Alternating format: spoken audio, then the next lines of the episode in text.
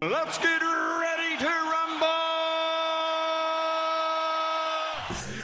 Hello and welcome to Netflix versus Cinema, the podcast that has taken a little bit of a break. And we apologize for those of you who regularly listen to to us, which I have found that some of you have, because I've had um, well, the reason why we've been away is because I am currently waiting for to become a dad for the second time. So um, I've taken the time from a whole bunch of things to look after my wife.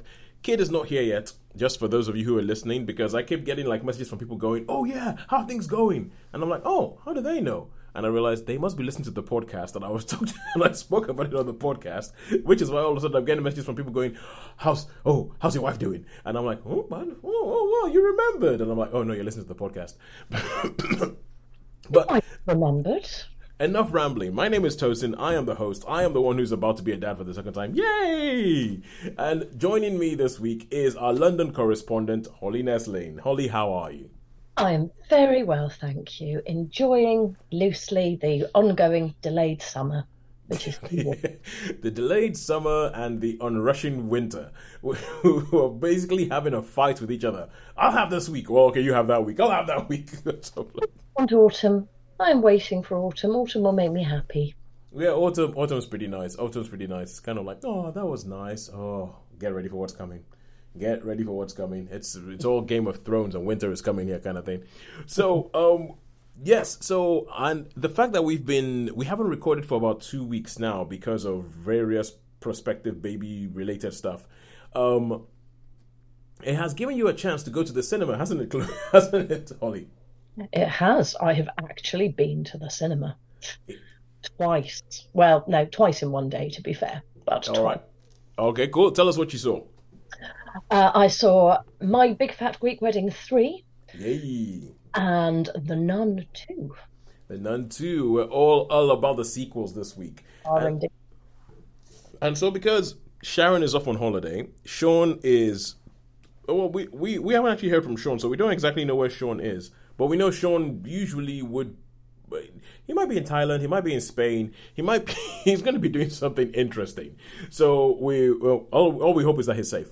Uh, we haven't heard from him, so that means that you are going to represent the cinema today. Because what we usually do on this show is go to the cinema, see a couple of things, rate them out of five, stay at home, watch things on the various streaming platforms, rate them out of five, and then see where money has been better spent this week. So, because it's just you and me, uh, Holly, I'm going to tailor what I have to say to you. And I'm going to give you a choice of things that I have seen at home, and you can tell me what two of them you would like to see, or you would like to hear me talk about. So, we have The Crowded Room on Apple TV Plus. What do you think about that? I know nothing about it. This sounds interesting. Okay, okay. You might not know anything about it after the end of by the end of my review, but okay. We have the marvelous Mrs. Maisel season five. Ooh. We have You Hurt My Feelings, a film on Apple or I saw on Amazon Prime. Star Tr- Starstruck season season three, no season oh. three, yep, on BBC iPlayer. I have seen You Hurt My Feelings. You have seen You Hurt My Feelings. Okay, cool. And finally, a random film from 1997 I saw starring Tilda Swinton, and I watched this purely because it was, oh my god, it's a 1990s Tilda Swinton, I'm gonna see this, called Female Perversions. Oh. So, what two you want to see? What do you want to pick? I definitely vote for You Hurt My Feelings just so I can. Okay, so you can cra- you can chime in with You Hurt My um, Feelings. And whatever the first one was, because it sounds like it's going to be weird. The crowd. your instincts do not fail you. so you hurt my feelings and the crowded room. All right, cool. But let us start off with um, cinema, as is our want on this podcast, and let us kick off with my big fat Greek wedding three. So, um, take it away, Holly. Okay, so I should begin by saying that whilst I have seen the first one, it was many, many, many years ago. It's got to be about twenty years, hasn't it? I would say give or take a bit. Certainly, Yeah. judging by the age of the actors in it, 20 years seems about seems plausible. Uh, I have not seen the second one, but whilst walking to Richmond to watch it, uh, Cinema Buddy gave me an overview of what happens, and we did MTB. We concluded at that point that I probably hadn't missed too much, and it was fine. Realize of uh, my big fat Greek wedding three is that and I think people can cope with this, that the father from the first film, who became the grandfather of the second film, Yes. died. Yeah. Uh, and his wife it has clearly worsening dementia. And his daughter had promised her father that he would um, take his diary from when he first moved to America back to where the village he came from in Greece and give it to his best friends, which is a lovely, heartwarming thing Yes. is then facilitated by the fact that they receive an invitation, the entire family, to a um, to a reunion in the village from Yeah. when the father came. So off the family go, the uh, the husband, what was the, the boyfriend, who is now the husband, Played by John Corbett yes, of and Sex and the City fame. and the daughter who is arguably still the daughter but also the mother, and the daughter who is also the granddaughter, Nia Vardalos, yeah. and the brother of the now mother, Yep, yep, yep, yep, yep. and a So number uh, Nia, Nia Vardalos was she was the one who the who it was her wedding that led to the my big fat Greek wedding of the first of the of the yeah, and so she's kind of like the central thing with her husband, who I keep wanting to call Ian because his name was Ian in Sex and the City, but I'm pretty sure his name is not Ian in this. But and, it is and the, and the first film was the first one was all about pretty much like a sort of two different cultures meeting, and it was a little bit of him being a fish out of water, fall in love with a Greek woman, and then having to figure out what was going to happen with this whole. Oh, this is what we do in our wedding culture. This is what we do. It. I just remember a line her, that her dad says in the first one, going like talking about his white family, going, "No, that family's so dry. That family's like a piece of toast." And they don't really they don't really approve of her marrying somebody who's not a Greek. who's not Greek yet. So that is that is all very very key to everything to all of the dynamics across I think all three films. Yeah. So the so the family and the extended family and I honestly have no idea who half these people are, but they're all related, and I don't think it ever matters exactly who they are. I, I think that's actually that that's part of that's part of what is that's part of the whole thing in the first one was that the, the Greek family is big, it's huge. There's all these people around. Why are they here? We don't know. That's an uncle. I'm actually related. No, and being Nigerian, I can really really relate to that. I can really relate to big massive families all around, especially around the wedding. How do we know them? Don't worry, don't worry about it. They're part of the family. I'm aunt to a lot of people I am not related to, so Yeah, yeah. many of them I or godmother or honorary godmother, huge swathes of children, no Yeah. blood relationship whatsoever. Um, so you have this vast family, and off they go, seen off by yet more members of the vast family. It apparently takes an entire Greek family to see people off at the airport. Um, and so off they all head on their plane to Athens, plane that is entirely filled with Greek people, all of them, who all behave appallingly and give each other food and clearly cause trauma to the to the staff. And they arrive at arrive in Greece, to collected by the mayor of the village. I'm sorry, I'm sorry. I was still laughing about everybody behaving appallingly, and I'm like, well, one person's appalling is another person's camaraderie. Yes, I think that that that is also true, but I really don't envy cabin crew who are just like, why will these people not sit down? Why do they keep moving around? Why are they giving everybody food? It- see, that, uh, That's this what they're meant to. This is the thing. I, I, I, I, I actually, I genuinely think one person's appalling is somebody else's camaraderie, and I also do not envy cabin crew who have to deal with said camaraderie. I, I, I, I, I 100% hold both things in my head at the same time. Yes, yes, agreed, agreed. Very, very much so. There is no cognitive dissonance here whatsoever. Yeah. Um, so off, yes, off they all go to Greece. They are collected in a very battered truck by the mayor of the village, who is a relatively young person. Um, This is all sounding familiar. and and off they head to this village in the middle of nowhere in order to prepare for a um, for a village reunion which may or may not be quite what they had expected it was going to be Yeah. And hilarity ensues, along with the uh, with one of the relatives having brought along a nice Greek boy by the name of Aristotle, who had um, uh, whom he she had set up with briefly with the granddaughter daughter, Mm-hmm. and who had not then seen each other again because she had basically ghosted him. Mm. They find themselves sitting next to each other on the plane, and part of his reason for being there was in order to be able to uh, tighten the neck of the relative who had invited him along so that she looked better in photographs and to carry her luggage. that sounds like that sounds like the Andrea Martin character. So okay, so, So thoroughly surreal. so so okay, so all all these things, these films, whatever plot that they might have, is just there as an excuse. It's an excuse to hang the jokes on. It's an excuse to hang the antics on, and it rises and falls on whether the jokes and the antics are worth all the machinations that they are pulling to make it work, to make it happen. And is this? It is. The story is broadly speaking irrelevant. Yeah. It is a delightful, easygoing film to watch. Is it good? Not really. Is it meant to be good? No. Is it is it delightful? Yes.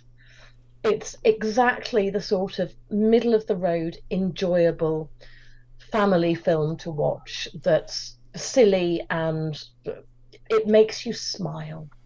It's the kind of film that I reckon was probably made as a tribute to the actor who played the dad in the first film because Yeah. I think he died in real life. That seems plausible. Yeah, I, I think I think he died in real life. So, um, so uh, I, and it's it's the kind of thing where I I just think, well, yeah. Well, okay, let me put it this way: if Mamma Mia was made and was which was pretty much just an excuse for a whole bunch of actors to go swan around a Greek island. I don't see. I don't see a problem what can be made. I have no problem with that. So wh- when you say how many stars would you give this? I'm going to give it a solid three. I would like to give it four, but I'm not sure that it's. I'm not sure it's because it's not good. Good, Yep. delightful, and a delightful can only really get a three if it doesn't have something really solid behind it. So, would recommend it. We'll happily watch it again on a rainy day on TV.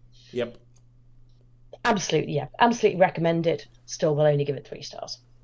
Cool, good stuff. Which is what I expected for something like this. I think it would coast coast coast along enough, um, happily enough on the charisma and of the of the stars and the fact that you like hanging out with them. So yeah, Michael Con- Constantine, he died. He died in real life. He died. eh, He died 2021. So yeah, yeah. Um, th- this film I think is pretty much a tribute to him. Um, Yeah, it- and, it- and I'm good with that. good way, in a good way, very Yeah. much good way. What was the husband called? The boyfriend who's the husband and the father. Uh, in real life or in the film? Film. Uh, let's check. Blah blah blah blah blah. Cast. Uh, Ian. He is called Ian. Ian, you're correct. he is called Ian. Have you been Ian in two films then, or a film Was, and a was he? Was he also Ian? or are you just conflating and you've Was he? Was he also Ian on on Sex and the City? Uh, okay, I need to check now. So he's no, he was Aiden. Aiden on Sex and the City. Yes, Aiden on Sex and the City. Ian in My Big Fat Greek Wedding. Ian, very similar. Okay. Well, that's it. Uh, The, yeah, that's it. Well, you can't spell Aiden without Ian. But anyway, um, yes. So that's it. Three stars for my big, my big fat Greek wedding, which is what I thought we would get. So yeah, when I eventually might get to the cinema, but let's be honest, with waiting for a baby to be born, it's more, it's a lot more likely to happen when it shows up on, st- some streaming platform at some point. And speaking of streaming platforms, we now go over to those and we're going to talk about You Hurt My Feelings on Amazon Prime. Now, this is a film that stars Julia, Julia Louis Dreyfus in, in it, and she is playing. Uh, she's a, a writing teacher. She's a writing teacher who has written a memoir and has done quite well. And she's she's waiting. Everyone's waiting for her second book, which she's been trying to write for a while. She is married to a therapist played by Tobias Menzies, and they live in New York. They have one son who's quite grown up now. He's uh, he's starting to become a writer himself, and they have this sort of like the, the sort of there's a bit where the son re- speaks to them and says that you you guys make me feel like a third wheel because in the family there's only three of them and his parents are so loved up and seem to have the perfect relationship that he's just kind of like oh there's no room for anybody but the two of you. That's the kind of relationship that they have. So they when they when they go buy an ice cream they only ever buy one ice cream and then they share it. That, that kind of thing. And it's they, they it's it, that's the kind of relationship they have and it turns out, it turns out that the the the real crux of this film, because this is this is a film that could you could accuse of nothing happening in. You could very easily accuse it nothing happens in this film. And so there's a whole bunch of things. There's the therapist wondering whether he's actually helping his patients. There's stuff to do with their friends, one of them who's an actor. And I think generally speaking, it's all about a whole bunch of people in middle age wondering whether they're doing the right thing. So they have a friend who is a who is an interior designer and is wondering whether trying to find the right light fitting for a whole bunch of like you know rich socialites in upper east side manhattan is what she really wants to do with her life. That kind of that so but the real crux of this comes about because she's a writer she's writing her new book and she overhears her husband speaking to his friend. And when she's trying to surprise him in a shop she's but when she's she's sort of creeping up to surprise him. She hears him talking about her new book and he says I don't actually like the new book. I don't think it's that good. But every single time she asks him and she asks him to read the book, he's like, Oh, honey, it's great. It's wonderful. It's amazing. And that single thing sends her spiraling. And she's like, Oh my God, he doesn't like my book. He lies to me. What, what does that mean? What else is he lying about? And how can I even trust him anymore? And the film just goes through all those different things and it examines okay, what about the lies we tell people? Is this worth is it and it, it goes through going is this actually a thing? Is is is almost kind of like in my head i'm thinking the film was kind of going does she have a point that he lied to her? And he's does he have a point that he just said it to sort of like you know protect her feelings? So you hurt my feelings i was trying to protect your feelings that kind of thing. And the film carries on and by the time the, the film finishes i think the film very brazenly and very very definitely doesn't try and make a big deal out of this. Doesn't try and make it. There's there isn't high drama out of this. It's almost just kind of like a whole bunch of people having a chat for 90 minutes and then oh, and there we go. The film's over. That's pretty pretty much it. And I was kind of like, well, that was, that was a bit childish, but I think that might be the point because it's it's directed by Nicole Holofcener, and I think a lot of the stuff she does is a lot more like slice of life type of things and this little thing that we build up to make it look like it's such a big thing when it isn't really, but that's what our lives are now. There's even a line in the film where somebody goes, "Look, the world is literally burning. And this is what you're worried about." She's like, "Yes, I know, but that's it's like pretty much it's my pain, and I want and this is what I want to be. This is what I want to be upset about." Uh, what did you think? I had very mixed views of it. Mm. Uh, I found my I liked it more at the end than I'd liked it as it had gone through. Yeah. The it also went on a little long for my taste. I think it could have been shorter. Mm-hmm. Yeah. Certainly, but that being said, it, it achieved an ending that I liked, and I haven't actually been sure that it was going to figure out how to end. and it felt a bit like it was just they could just have kind of stopped at any point, really. Yeah, yeah, and and in the end, it does kind of feel as if they just stop at a point. Yeah. But that is not necessarily a bad thing on the basis of you know slice slice of life. It's you know a window into existence. You know, is there a start and is there an end to yes. such? It's it's kind of like th- these people existed before the film started, and we just dropped in at a point in their lives, and they're going to continue existing after this film carries on. And yeah, it, it's not necessarily. And if if you're coming here for resolution, you might be a little bit disappointed. But you're you're not going to find a you know a, a life changing outcome that makes you walk away feeling like a different person. Yes.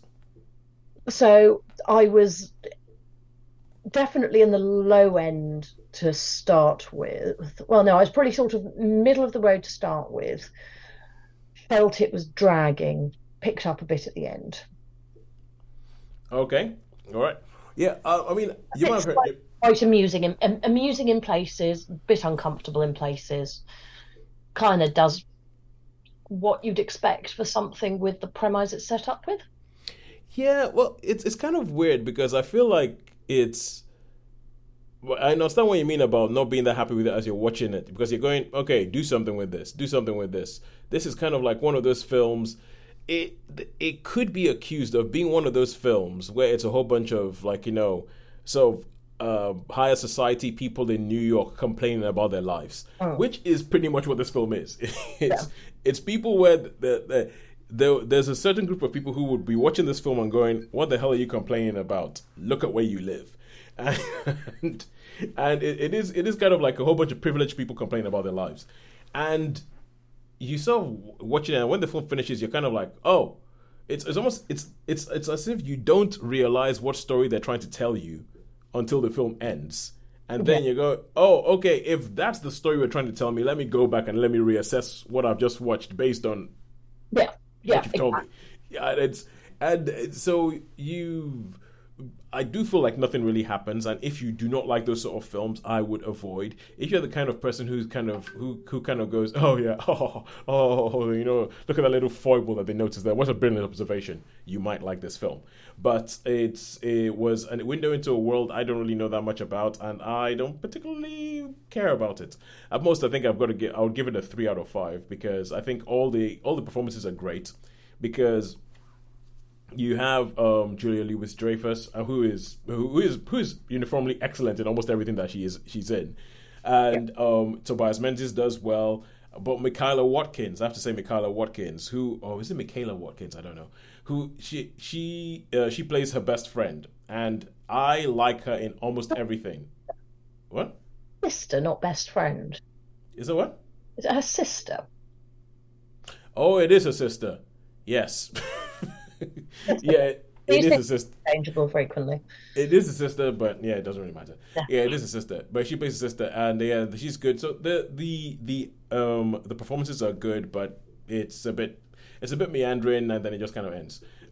and so so yeah, it's a bit meandering, doesn't kind of end, and it's yeah, the the it ends up being inconsequential. The so the so scene setting thing ends up being inconsequential anyway. Right, so let's go back to cinema and let us talk about The Nun 2. So, to truly appreciate The Nun 2, arguably you should have seen The Nun 1, but also not necessarily, because it's not a wildly complicated film, and I'm going to provide a spoiler alert for The Nun 1. Uh, which is a very quick one, uh, which is that a a pre nun, she's not even, even a novice, ends up being sent to somewhere in Eastern Europe with a priest because there's a nunnery there where there have been uh, sightings, mysterious suicides. Oh, oh, okay. Oh. And they go forth to investigate what's going on in the nunnery, convent, nunnery, interchangeable. Um, and only the the baby not nun is allowed to stay in there because obviously men can't stay in overnight so priests yeah. outside go forth and investigate and in this convent there is this demon nun um, who is played by and i'm going to have to check what her name is um, uh, imdb the nun awesome. called kalak or something like that I remember thinking the name sounded a little bit like a piece of furniture from IKEA. Uh, uh, no, uh, Bonnie Bonnie Aarons it plays the demon nun. Yeah, Aarons Aarons, um, who is a very striking. I mean, this is just a, a by the by, who's an incredibly striking woman, um, but with very very sharp features. And if you put scary makeup on her, my god, she can look terrifying. Been in a number of sort of horror films. Yeah where they make the most of this, you know, these really, this really good, strong bone structure. Yeah. So it's so your main character, the nun, is played by uh, Taissa uh, Farmiga. Farmiga. Mm-hmm. I thought it was uh, Farmiga, but yeah, I think it is Farmiga as I look at the spelling properly. And at the end of the, the first film, there is an effort to exorcise this awful nun and um, I will not go into all of the details of the film to lest it. Well, seeing as there's a nun too, I'm going to say they failed. they sort of failed, and you know they've sort of failed because, the, and there are various twists and turns that make the nun more interesting. But um, at the end, a character called um, Maurice saves um, Irene the nun, Mhm. um, and you realise at the end of the film that something is not right, and you you have this very strong understanding that something is not right Yes. in the this film, The Nun 2 begins with Sister Irene having, I think, just taken her vows, recently taken her vows, and she is in a perfectly nice convent um, where she has become friendly with a young American um, nun played by someone called Storm Reed, oh yeah, yeah. I know Storm Reed. and they are She was in. She was in The Last of Us. She was in. um Oh, that. Oh, good. A Wrinkle in Time. And yeah, so yeah, she's. Oh, she was in Missing. No, no, no. Searching. No. Yeah, Missing. She wasn't Missing. Yeah. Cool. Yeah. Well, she is she is good in this. Um, so there is a um, a thing happens, a thing that that there is a sort of evilness that is heading across Europe, um, and various religious figures have had bad things happen, and the Vatican come and they say, Sister Irene, you're the only person who has dealt with anything like this, and we need you to go off and solve the problem. And you look at it and you think, what? Uh, we we would rather you died than we did. So off you go. And at the same time, you've got what got a, a nice school which uh, looks to be in a former um, convent that had been or monastery that had been hit by a bomb during the war, in which there is a nice teacher played by Anna Popplewell, who I can only ever think of as being Susan in Lion, the Witch, and the Wardrobe. Oh yay! I'm happy those kids are getting work. I know. I sort of thought she'd vanished, but no, she is still out there. And she is there, and her daughter is there, and there are all sorts of slightly unpleasant other children. Uh, and um, Maurice, the handyman, is there, and is um, and he's clearly taken a bit of a shine to um, Anna Popplewell. Mm. And bad things happen, and the um, As is the one for a horror movie. and Sister Irene and Sister Deborah are um, American nun, she who struggles with her faith, Mhm. uh, find themselves following following the, the, the path of what's going on and unpicking the mystery as to Yes. why why the nun is um, the demon nun is is doing demonic things across uh, across Europe heading heading westwards. So Um, a bit like with the first film that you re- that you reviewed for our cinema bits this on this show, um, I said that it's pretty much just kind of an excuse for the antics and everything like that to happen. And I feel like with horror movies as well, let's come up with a plot, blah blah blah blah. Yay! Now excuse to get these people together and pick them off one by one. Or let's get excuse to get together and then do jump scare. So I feel like the plot is inconsequential because what you're here for is the scares and ah. Bonnie Aarons in a habit. Not entirely, because it's also a lot of it isn't jump scare. It's Okay. Slow build scare, so you can feel what's happening, and you don't. There's the odd actual jump scare, Yeah. but you can feel the jump scare coming very clearly. But there's a lot of a sort of slow building feeling of horror, and you're waiting for a jump scare that may or may not actually happen. Yeah. and there there is a storyline to it that is more interesting than I expected, and not Okay. The bit that absolutely explained the storyline happened when I popped out to go to the bathroom and buy another drink. So fill me in. Uh, typical, typical. You know, I wasn't expecting it to have a moment of anything that provided clarity, but it did. Damn it! And when I was in the room, um, but it was all in all so you, you you missed the and the killer is pretty much. Yeah, yeah the, the the why and the wherefore I had to have explained to me very briefly. didn't take very long, but it was quite a good. It was a, it was a it was an acceptable why and wherefore, and okay. and it was not complete. It wasn't. I mean, obviously, it was pure fiction, but it was nice that where they were dealing with things that were Catholic canon, Yep. they were actually correct Catholic canon. All right, cool. Wasn't just a made up nonsense. I always have to look these things up because I get really irritated if they start chucking things around. It's like that's just not a thing.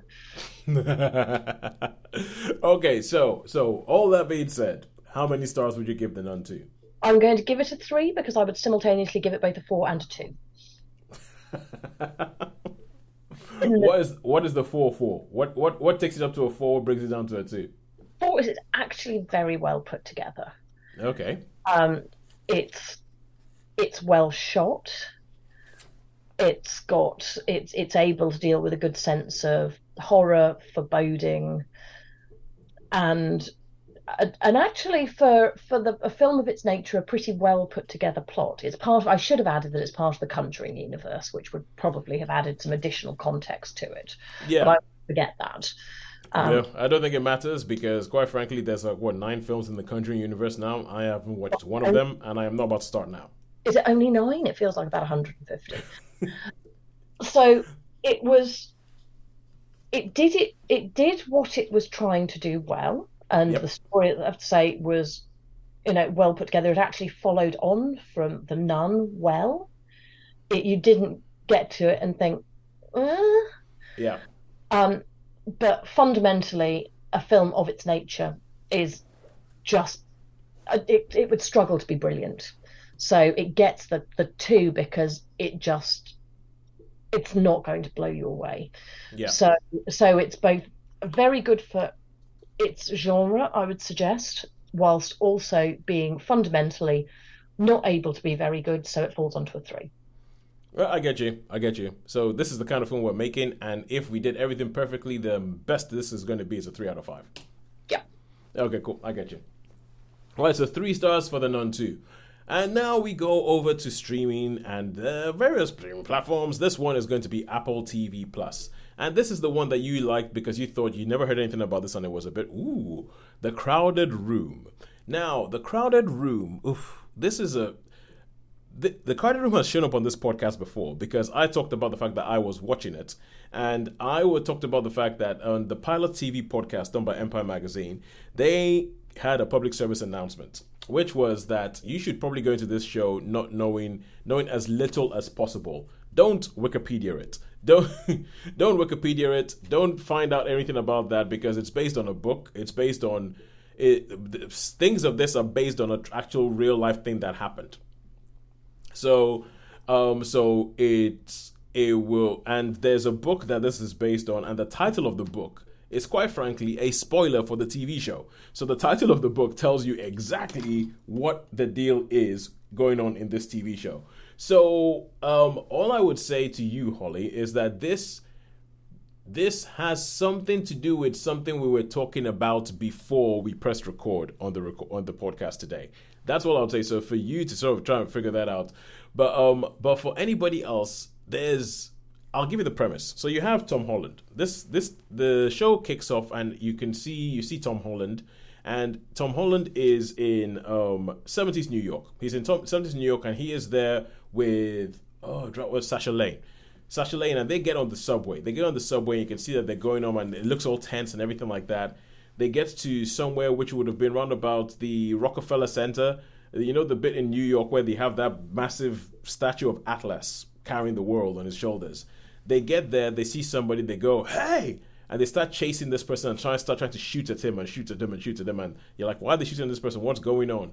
Then Tom Holland ends up in a, in a uh, what's it called? In a he ends up being arrested after shooting, after firing off a gun in the middle of it. He gets up being arrested. However, only he is arrested, and you can't find the person. Like they can't find the person who he was with. So the character played by Sasha Lane, they can't find out. So he then comes in Amanda Seyfried, and Amanda Seyfried starts interviewing him and saying, "What's going on? What happened? Why were you there? Why can't we find this person? Where are they? Where did you go here?"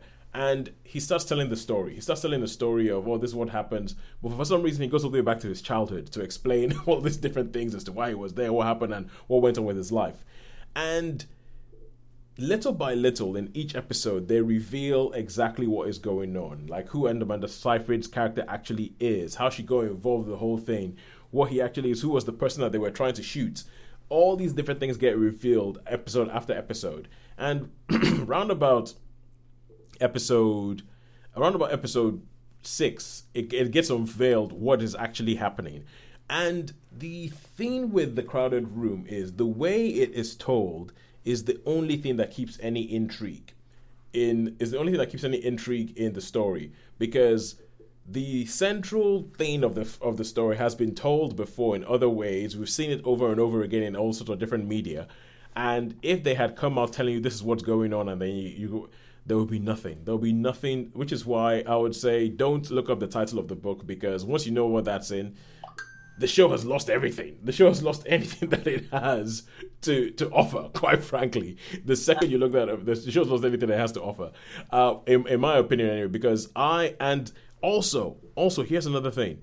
The, and I uh, there's a small little thing on our YouTube channel, just like a snippet. It's called the Crowded Room Beware, and that is because you might think, oh, at the beginning of a show, if a show is based on a book, what happens in the credits at the beginning of the of the show? They say based on the book. Based on, yeah. Yeah, they say based on the book. So obviously you might think, okay, I don't want to know anything about this. So the credits are going to start playing, and I'm going to hit skip on the credits, right? Hit skip on the credits. Therefore, you get past the credit, you get to watch the show. You don't have to see the name of the book. You don't have to have the whole show spoiled for you. But you, but the thing is, when you hit skip on the credits, it takes you to the screen that says based on the book. which is just incredibly stupid. So by the time I figured this out, I think I'd already started figuring out what was going on because I don't think it is that well hidden or quite that difficult to get your head around. But it is the only thing to keep um, your interest in it. I think the performances are good. Um, I think this show is too long. Uh, I think probably eight episodes would have been fine instead of ten. Oh. And yeah, yeah, and um, everybody does well, but in the in the end, it makes you go and look for the real life thing that actually happened.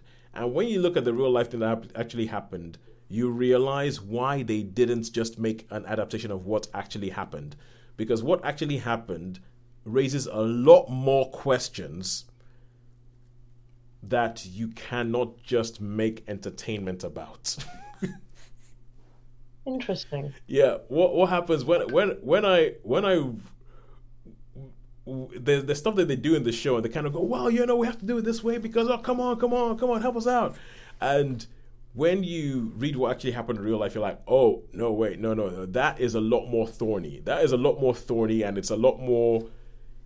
It's that is a lot less Saturday night entertainment. That is, oh, that, that's okay. some serious issue that we need to deal with here. That you that you, if they tried to make it, it would it would look like they were sweeping under the carpet, and I still think that they were kind of sweeping under the carpet making this show. So all in all, I would give this a three out of five. I hopefully have gone through an entire an entire review without actually telling you anything.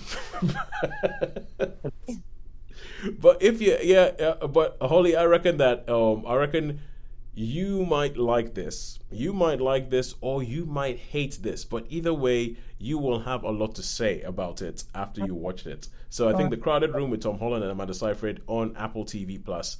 Um, I think you'd like it. Or rather, no, I think it would be interesting. Uh, let me put it this way: I would like whatever your reaction is after watching this, because I will watch us and I will share. I, I, think you might have quite a lot to say about it. All right, cool. So I think that's everything that we have done for today. Um, thank you very much for joining me, Holly, in the in the in some in our virtual hospital waiting room as we're waiting for a, waiting for a baby that is like you know affecting more people's lives than I thought possible to, to show up. Impending bundle of joy. An impending bundle of joy. If she's anything like a sister, it's yeah, yeah, yeah. So it's um um yeah, but thank you for joining us. But the next question I have to ask is who do you think has won today, Netflix or cinema? I think it's a tie. It is a tie. We have had a very three kind of week. Yeah, I don't think we've been blown away by anything, but we've been perfectly happy. More, yeah, I think um, some more hap- happier with some things than others.